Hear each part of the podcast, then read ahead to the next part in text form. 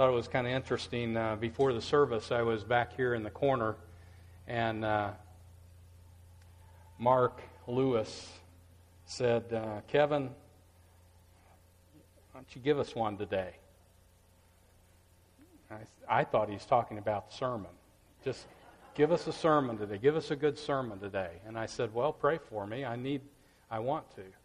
He was talking about the Royals game, Cardinals, telling me the Cardinals need to give the Royals a game. I, pray for me to preach a good sermon. That's, that's the main thing. I need it. I have sensed over these last several weeks your interest in the subject of spiritual gifts, uh, just from talking with you and questions that you're asking and interest that you are showing. I hope that each and every one of you are diligently seeking to know what your spiritual gift is. And I, I have talked to some of you who do know. You know what your spiritual gift is, and you are using it to the Lord's glory and to the building up of His kingdom.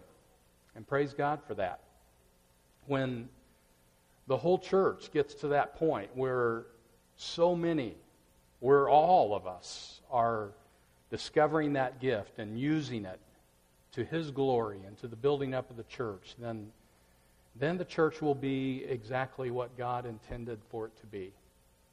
I stopped to talk to Sharon Campbell this last week. I saw her out in her yard pulling weeds and in her flower bed, and I was driving by, so I stopped and and we were talking, and just in that course of conversation, I asked her, Do you know what your spiritual gift is? And she said that hers was the gift of mercy. And if you keep your eye on Sharon, you'll see her putting some hands and feet to her gift as she shows tender, loving care to a dear sister who is in need. That indeed is the gift of mercy, and she is using it for His glory and to the building up of the Lord's church. Several times over the last few weeks, I have gone to see Tom Davis, who has cancer, gone to his home. And as I've rang the doorbell, Karen Paddock has answered the door. And she has been going to Tom's house on a periodic basis, staying with him, which allows his wife, Cindy, to continue to work her job, Karen is using her gift of mercy to the glory of God and to the building up of the Lord's church. I was thinking just about different people this week and how I see them using their spiritual gift. I was thinking about Terry Weddle. Terry, I'm sure, has the gift of service. A number of years ago, I asked Terry if he would be responsible for taking pictures of all of our new members, those people who are baptized or those who come and place their membership here in the church, if he would just be ready and willing to take their picture. And uh, he has been faithfully doing that over the years. He gets here at the end of the first service, and in case he sees somebody coming up, uh, he's ready to take their picture. He comes to the second service and, and does the same thing. Uh, what a, what a service that is. And that's just one way that Terry shows his gift of service. And he does it very quietly, he does it without a lot of fanfare or recognition. He's just faithful in his service to the Lord. His gift of service is being used to the glory of God and to the building up of the church. I was thinking this last week about Terry Campbell. Uh, she has, I think, a combination of spiritual gifts. One, she has a gift of service. And she is faithfully, weekly using that gift as she takes care of our church sign, changing the messages on that sign. And she exercises that gift without a lot of applause from people. She doesn't get too much thanks. It's just a quiet service to the glory of God and to the building up of the Lord's church. And I'm sure that's just one way that she uses her gift of service. There are lots of ways. For all of us, uh, we may be able to point to one thing that we're doing if we have, say, the gift of service, but really that gift will show up in a variety of ways throughout the week as we serve people, as we give of ourselves to people. But I don't think that's the only gift that Terry has. I think she also has the gift of encouragement. I don't know the number of times through the years that either Cindy or I have received a note from her in the mail or a card giving to us a message of encouragement, and so often that message has come at just the right time that we needed it. She has the gift of encouragement. You see, it's very common for a person to have more than one spiritual gift, and oftentimes those gifts complement each other.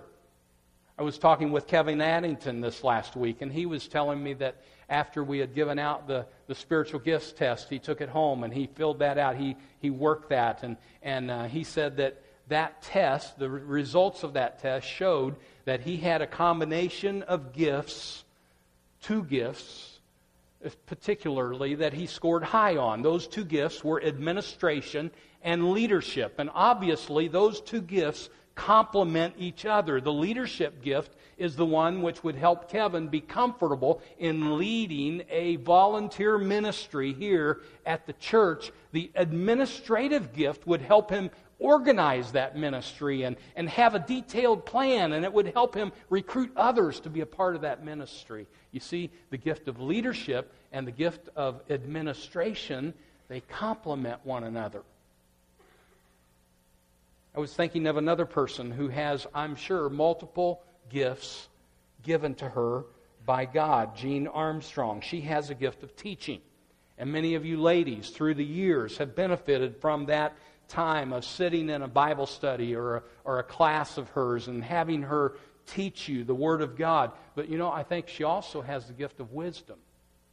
And you can see, you could see how those two gifts would complement one another. But I wonder how many times through the years somebody, a woman or, or even a, a man, would go to Jean and, and need advice or need counsel. And she gives to them wisdom that God has imparted to her.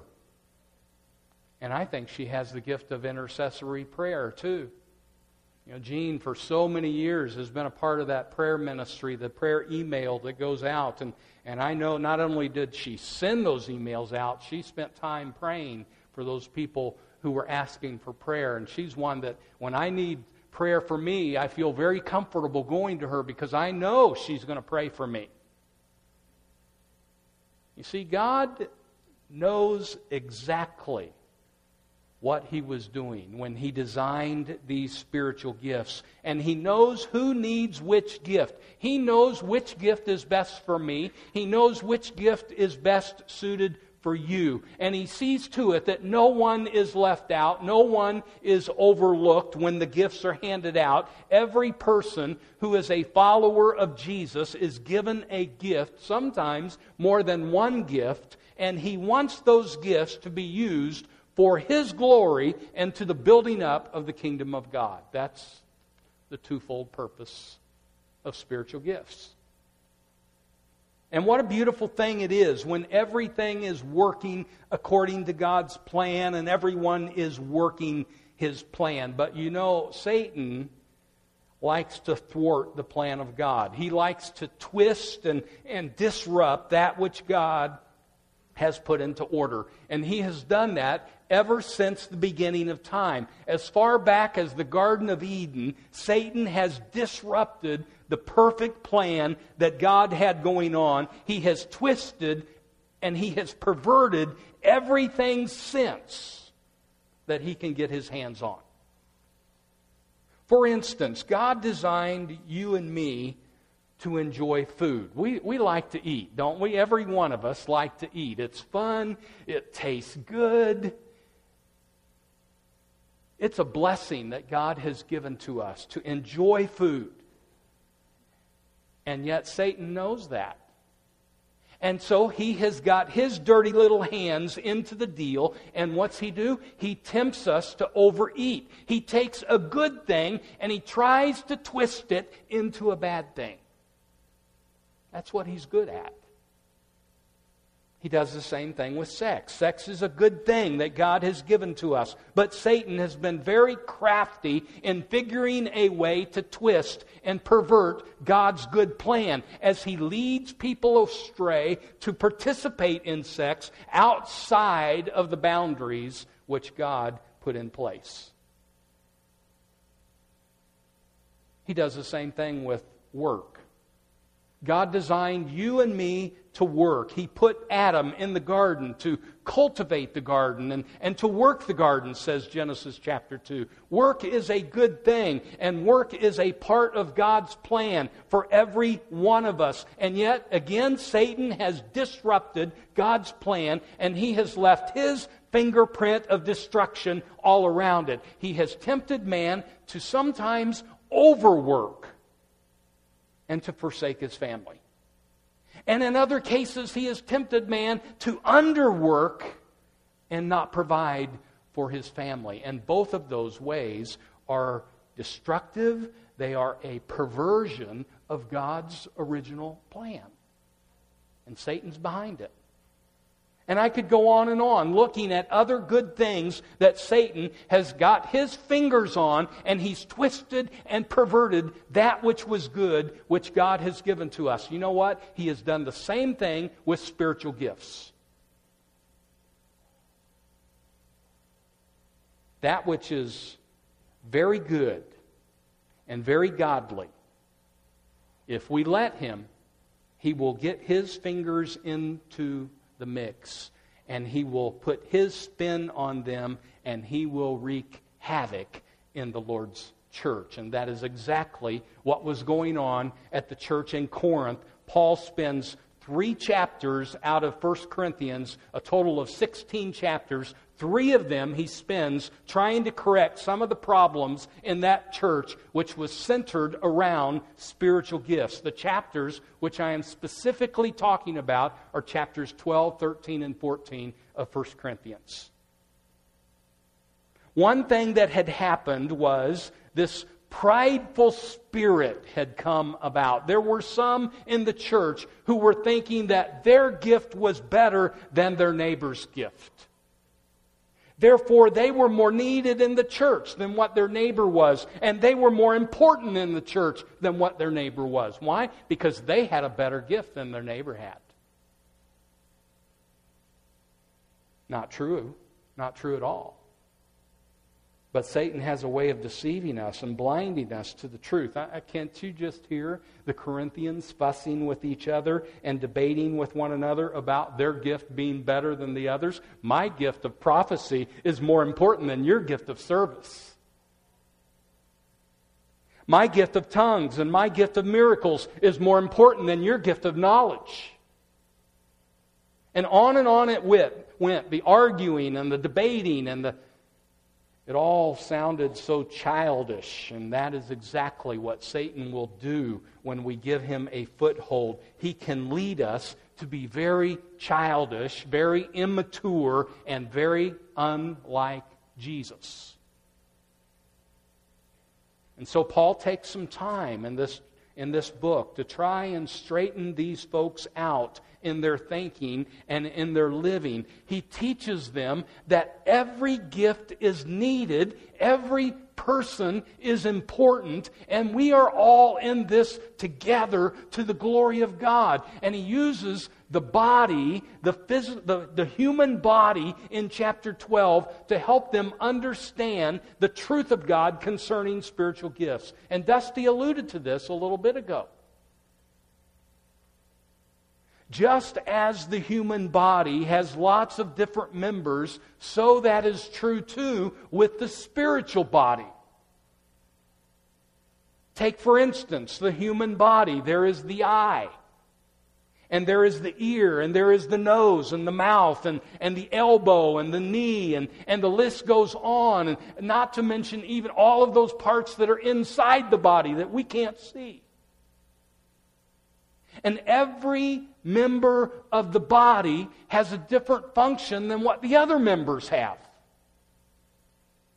The elbow has a different function than what the ear has. The eye has a different function than what the knee has.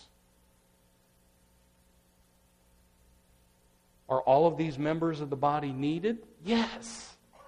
They are desperately needed. If we didn't have even one part of of, of these body parts, then we would know just instantly how important that member was. If we didn't have an eye, then we would know just that fast how important the function of the eye is.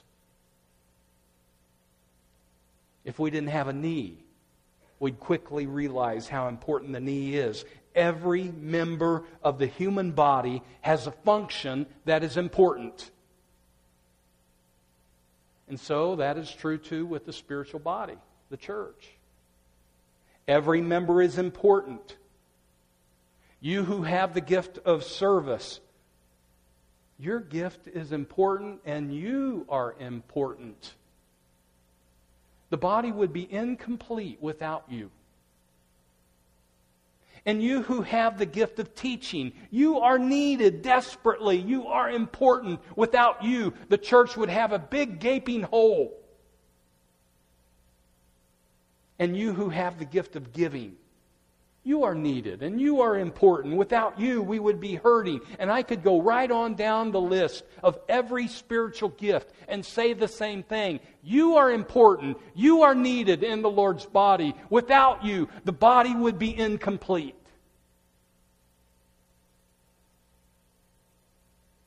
And we are all in this together, serving under the leadership of the head. Just as the body serves the head, so the church body serves the head, who is Jesus. The ear is not all about itself.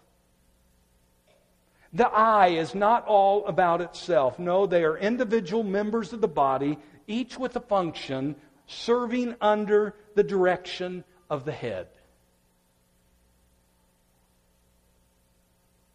Can you imagine if the body were an eye, Paul says in 1 Corinthians 12? Can you, can you picture that? Just a, a big, six foot round human eyeball. What, if, that's, if that's what, what that member was, just, just an eyeball. Come Sunday morning, down the middle aisle, would roll a big eyeball. or would it slide down the aisle? Or hop down. I don't know. It, it, would, it would be gross. Where would it sit? Who would want to sit next to it? Or what if, what if the body were just an ear? Just a huge ear?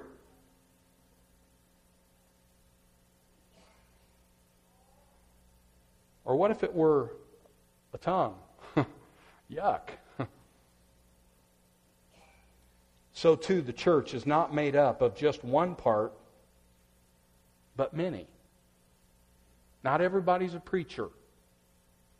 Not everybody's a teacher. Not everybody has the gift of service. If they did, who would lead? Not everybody has the gift of administration. If they did, we might be well organized, but who would do the grunt work? Who would, who would serve? Every member of the body is needed, and every member has a function, and we are all in this together under the direction of the head, which is Jesus. And if you read on in Paul's teaching in these three chapters, there is one necessary component that must be alongside of every gift. Do you know what that is? This is, this is one of the most important things I'll say the whole morning. Alongside of every spiritual gift, there must be a component, and that is, you see it on the screen, love. And we often use 1 Corinthians 13 to describe marital love. And it's common to hear that passage read at somebody's wedding. And, and that's okay. I do the same thing. Uh, oftentimes, when I'm up here officiating somebody's wedding, I'll read from 1 Corinthians 13. And it fits beautifully. It describes the love that the husband and the wife should have for each other. But we need to understand that's really not the context of 1 Corinthians 13. The context of 1 Corinthians 13, the chapter of love was what we call it. The context is spiritual gifts. Let me read to you the first three verses. He says, If I speak with the tongues of men and of angels, but do not have love, I have become a noisy gong or a clanging cymbal. You note here, here, verse 1, he mentions a spiritual gift, the spiritual gift of tongues. He says, If I have that, but I don't have love alongside of it, I'm like a noisy gong or a clanging cymbal. If I have the gift of prophecy and know all mysteries and all knowledge, and if I have all faith so as to remove mountains, but do not have love, I am nothing, he says. You can have the best preacher in the world, but if he doesn't have love along with it, nothing. You have a person who has the gift of knowledge, a person who has the gift of faith, he says here in verse 2. But if he doesn't have love, he's nothing. Verse 3 And if I give all of my possessions to feed the poor, and if I surrender my body to be burned, but do not have love, it profits me nothing. Those are pretty powerful words. For me, what good is my preaching if I don't have love to go along with it. I can tell you what the truth is, but if it's not packaged in love, then you're probably not going to be too interested in receiving the truth from me. So if there's something that you can pray for me about, it's that. Lord God, help our preacher not just to speak the truth, but help him to love. I covet that prayer from you for me. I need that. I need the Holy Spirit to grow me in His love and for that love to overflow from Him to me to you. And Paul said, You can even have the gift of giving. You can, you can deliver all of your goods to feed the poor, but if it's not accompanied by love, then it profits you nothing. To give without love is worth about that much a big fat zero. Every gift needs to have love as a part of the package. When you give your service to God through your gift of service, make sure it's packaged in love. When you have your gift of leadership and you're exercising that gift, you're using that gift, make sure you're leading in love. Even the gift of evangelism, without love, that gift is going to do more harm than good. Without love, the gifts can hurt the church rather than help the church. Let me read to you those other verses there that we are so familiar with verses 4 through 8. Love is patient. And keep in mind, as I read this, this is all in the context of spiritual gifts. It's really not about marital love, it's about spiritual gifts. Paul is saying, as you are exercising your gifts, as you are using your gifts, love must be present. And remember, love is patient. And love is kind. And it is not jealous. In other words, I'm not jealous of your gift, and you're not jealous of my gift. We're all in this together. We are on the same team. We're not to be bickering and fighting with one another. He goes on to say here love does not act unbecomingly, does not seek its own, is not provoked, does not take into account a wrong suffered. Love does not rejoice in unrighteousness, but rejoices with the truth, bears all things, believes all things, hopes all things, endures all things. Love never fails. Wouldn't everything work better if it were packaged in love? Remember the goal of all of this discussion about spiritual gifts. This actually this is the last sermon in this particular series. I want to remind you of the goal of this whole discussion of spiritual gifts. It's clearly stated in Ephesians chapter 4, verse 11. It lists several different gifts that are within the, the foundation gifts of the church apostles and prophets, evangelists, pastors, and teachers. Verse 12 and 13 says, For the equipping of the saints, for the work of service, to the building up of the body of Christ until we all attain to the unity of the faith and of the knowledge of the Son of God, to a mature man, to the measure of the stature which belongs to the fullness of Christ. So, the overall goal of the spiritual gifts is twofold unity and maturity. He wants us to be one in the faith. Now, that, that's not meaning that we're always going to see eye to eye, that we're always going to agree on every single issue. We won't. But we do need to agree on the main issues. We need to agree that Jesus Christ is the Son of God and that He is the only way to be saved and that he died on the cross and raised from the dead. Those are the things, the main things that we need to agree on. There's other things that we may not see eye to eye on, but we better agree on those things. And so the, the goal is unity, oneness in the faith. And he wants us to be mature in Jesus. He wants us to grow up. He wants us not to be babies forever. He wants us to grow up in Jesus to become more complete in Him. And I think we can reach those goals if we are moving together in the same direction, if we're loving each other, and if we are sharpening one another through our spiritual gifts. We can become one in the faith, and we can become mature in Jesus. Let's pray together.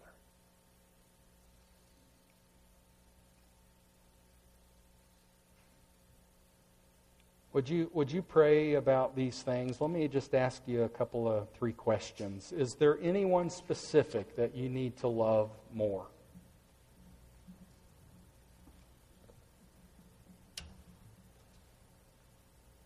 Pray that God would help you to love that person. Are you growing in Jesus? Are you accomplishing, are you reaching one of those goals of maturity in Christ? Are you growing? Pray about that. Lord, help me to grow. Help me to put away childish behavior and to become complete in Jesus, to look like Jesus. And are you pursuing what your spiritual gift is and how you might use that gift to His glory and honor?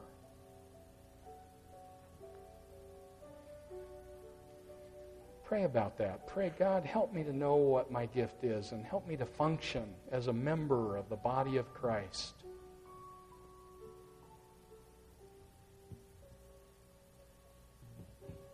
God, as all of these prayers are being lifted up to you, help, help us. We spent a lot of a lot of time here over these last weeks talking about spiritual gifts.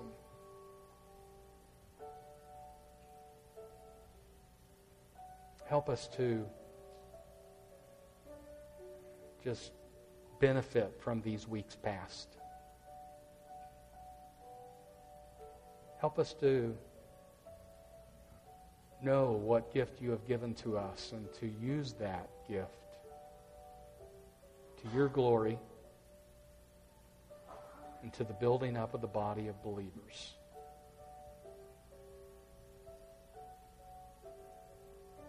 And we pray this in Jesus' name.